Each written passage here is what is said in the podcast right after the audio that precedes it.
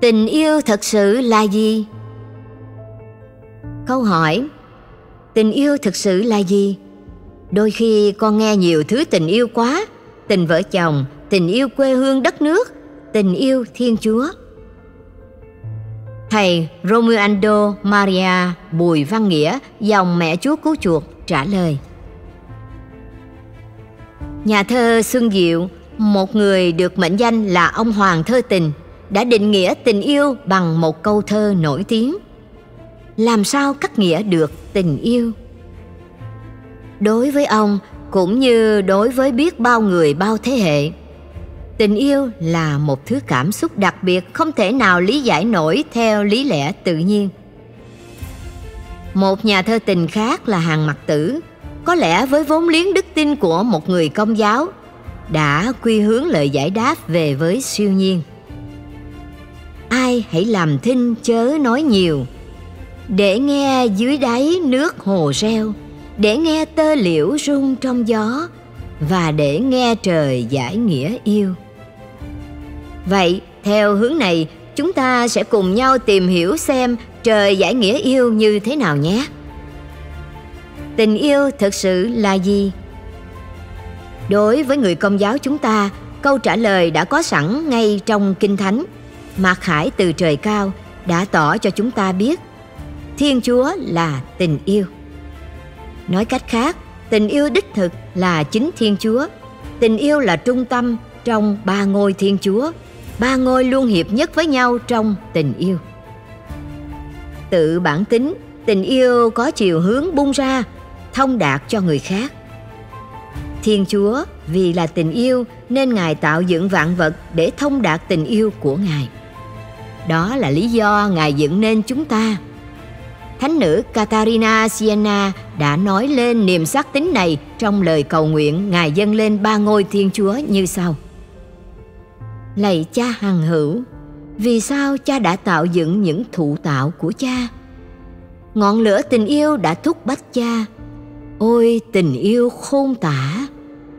Cha đã soi sáng cho con chân lý của cha nghĩa là tình yêu đã thúc bách cha tạo nên muôn loài. Vì thế, chúng ta hiện hữu trên đời là vì được yêu, được thiên chúa yêu thương, chứ không phải do ngẫu nhiên hay do tình cờ mà có. Không phải tất cả những gì chúng ta đương đầu chỉ là những thực tế trơ trọi, vô nghĩa. Chân lý này hẳn sẽ làm cho chúng ta cảm thấy cuộc sống này có ý nghĩa và tươi đẹp hơn không chỉ được yêu, con người còn được thiên chúa ban cho khả năng biết yêu thương. Nghĩa là trong tình yêu vĩnh cửu tràn đầy của thiên chúa, loài người chúng ta được giữ phần vào, được chia sẻ. Các hình thức của tình yêu. Có nguồn gốc từ thiên chúa, nhưng tình yêu của con người được thể hiện bằng nhiều hình thức khác nhau. Tiếng việt chúng ta không có nhiều từ để diễn tả sự khác nhau ấy nhưng trong ngôn ngữ hy lạp là ngôn ngữ mà các tác giả kinh thánh đã sử dụng, thì có nhiều từ khác nhau, diễn tả tình yêu như eros storge philia và agape. Sau đây chúng ta cùng tìm hiểu ý nghĩa của mỗi từ. Eros, tình ái, là tình yêu nồng nàn ham muốn nhục dục và khát khao. Đây là dạng tình yêu đã được đấng sáng tạo trù liệu để thu hút hai người khác phái kết hợp với nhau trong đời sống hôn nhân. Khi đôi vợ chồng tự hiến cho nhau, họ biểu lộ tình yêu và làm phát sinh sự sống. Tình yêu này tự bản chất là lương thiện. Tuy nhiên, đừng nhầm lẫn tình ái với tình dục thuần túy.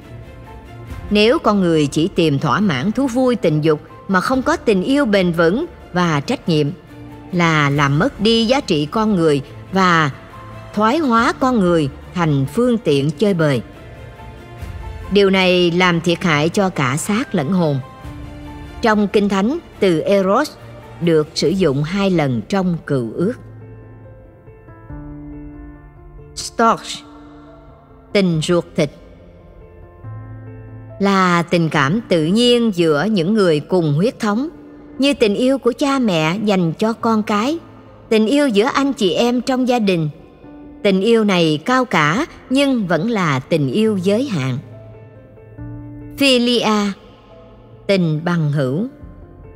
Trong cuộc sống chúng ta thấy có nhiều tình bạn đẹp đã trở thành giai thoại.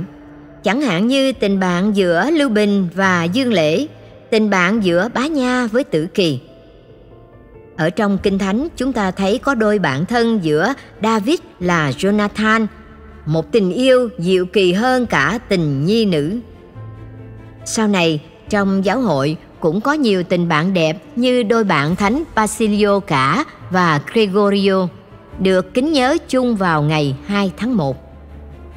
Trong tin mừng thứ tư, Thánh Gioan đã sử dụng và đào sâu thêm từ philia này để diễn tả mối quan hệ giữa Đức Giêsu với các môn đệ của người. Agape tình yêu hoàn hảo, vô điều kiện, hy sinh và thuần khiết. Từ agape rất ít được dùng trong ngôn ngữ Hy Lạp, nhưng được dùng nhiều trong các tác phẩm kinh thánh Tân Ước. Trong Tân Ước, agape được dùng để chỉ tình yêu vô lượng vô song của Thiên Chúa đối với loài người. Sau đó được dùng để chỉ tình bác ái giữa con người với nhau. Agape diễn tả một tình yêu mà qua đó con người vượt thắng ích kỷ để chăm lo cho người khác. Người có tình yêu này thì không còn tìm cho chính bản thân mình mà chỉ hướng về người mình yêu, chỉ muốn điều tốt cho người mình yêu. Tình yêu này được diễn tả rất hay trong thư thứ nhất gửi tín hữu Corinto chương 13. Bạn hãy tìm đọc nhé. Người ta cũng thường phân chia tình yêu thành hai loại chính, đặt đối kháng với nhau giữa tình yêu ham muốn và tình yêu ban tặng, giữa tình yêu chiếm đoạt và tình yêu cho đi, giữa tình yêu vị kỷ và tình yêu vị tha, như đôi câu thơ của nữ thi sĩ Xuân Quỳnh. Ta yêu người con trai không phải vì mình, mà họ yêu ta vì họ yêu chính họ. Trong thực tế, các thứ tình yêu nêu trên thường không tách biệt nhau một cách rõ ràng. Chúng có thể hợp nhất với nhau trong một tình yêu duy nhất. Một người có thể khởi đầu yêu một người với tình yêu ham muốn, chiếm đoạt, nhưng rồi người ấy cũng nảy sinh ước muốn đem lại hạnh phúc cho người mình yêu nữa. Muốn chăm sóc cho người yêu, tự hiến chính mình cho người mình yêu. Đó là lúc tình yêu agape xen vào trong họ. Agape là tình yêu mẫu mực. Chính vì thế, Kinh Thánh dạy, người làm chồng hãy yêu thương vợ như chính Đức Kitô yêu thương hội thánh và hiến mình vì hội thánh. Còn vợ thì hãy kính sợ chồng. Trong thông điệp Thiên Chúa là tình yêu, Đức Giáo hoàng Benedicto thứ 16 khẳng định Trên căn bản, tình yêu là một thực tại duy nhất, dù có nhiều chiều kích khác nhau. Thiên Chúa yêu chúng ta như thế nào? Nhân nói về tình yêu Thiên Chúa, chúng ta hãy dành thêm một chút thời gian để cùng nhau tìm hiểu. Dĩ nhiên, chúng ta không thể nào đủ sức thấu hiểu mọi kích thước dài rộng cao sâu của tình yêu Thiên Chúa là tình yêu thương vượt quá sự hiểu biết của chúng ta. Nhưng ít ra, chúng ta cũng có thể hiểu được phần nào dựa trên mặt khải kinh thánh. Thiên Chúa là tình yêu. Đó là chân lý trung tâm của Kitô giáo. Qua mạc khải kinh thánh, tình yêu của Thiên Chúa đối với chúng ta được diễn tả như sau. Tình yêu đó như tình yêu của người cha, người mẹ. Qua ngôn sứ Hosea, Thiên Chúa nói với dân Israel, dân riêng của Ngài, qua dân tộc này, Ngài thực hiện việc cứu chuộc toàn thể nhân loại – khi Israel còn là đứa trẻ, ta đã yêu nó, ta đã tập đi cho nó, đã đỡ cánh tay nó. Ta lấy dây nhân nghĩa, lấy mối ân tình mà lôi kéo chúng. Ta xử với chúng như người mang trẻ thơ, nâng lên ấp vào má. Ta cúi xuống gần nó mà đút cho nó ăn. Trái tim ta thổn thức, ruột gan ta bồi hồi. Qua ngôn sứ Jeremiah, Thiên Chúa cũng nói những lời tương tự. Mỗi lần nhắc tới nó, ta lại thấy nhớ thương, nên lòng ta bồi hồi thổn thức ta thương nó thương nó thật nhiều qua ngôn sứ Isaiah, Thiên Chúa bày tỏ tình yêu của Ngài với những lời thật tha thiết. Có phụ nữ nào mà quên được đứa con thơ của mình hay chẳng thương đứa con mình đã mang nặng đẻ đau? Cho dù nó có quên đi nữa thì ta, ta cũng chẳng quên ngươi bao giờ. Nơi con người chúng ta, tình cha và tình mẹ thường được phân chia và bổ sung cho nhau – Tình yêu của người cha thì ngoài việc ân cần chăm sóc, còn có việc sửa dạy và nghiêm khắc để con nên người. Tình yêu của người mẹ thì dịu dàng, âu yếm, bao dung. Nơi Thiên Chúa, hai thái độ đó kết hiệp với nhau. Dụ ngôn người cha nhân hậu trong Luca cho thấy Ngài là điểm tựa vững chắc như núi đá và thành lũy Đồng thời, nơi khuôn mặt người cha già ấy còn biểu lộ những nét dịu dàng, thứ tha và nhạy cảm của người mẹ. Tình yêu đó như tình yêu phu phụ. Thiên Chúa yêu ta như người chồng yêu vợ mình, yêu si mê đến nỗi bất chấp cả sự phụ bạc nơi người vợ. Qua ngôn sứ Hosea tình yêu Thiên Chúa được diễn tả qua hình ảnh người chồng đi tìm chuộc người vợ phản bội đàn điếm trở về. Quả thế, khi dân chúa ngoại tình, lăng loàn, đi theo các tà thần và vi phạm giao ước, Thiên Chúa lẽ ra trừng trị, thì Ngài lại đi tìm kiếm, đưa họ trở về nẻo chính đường ngay.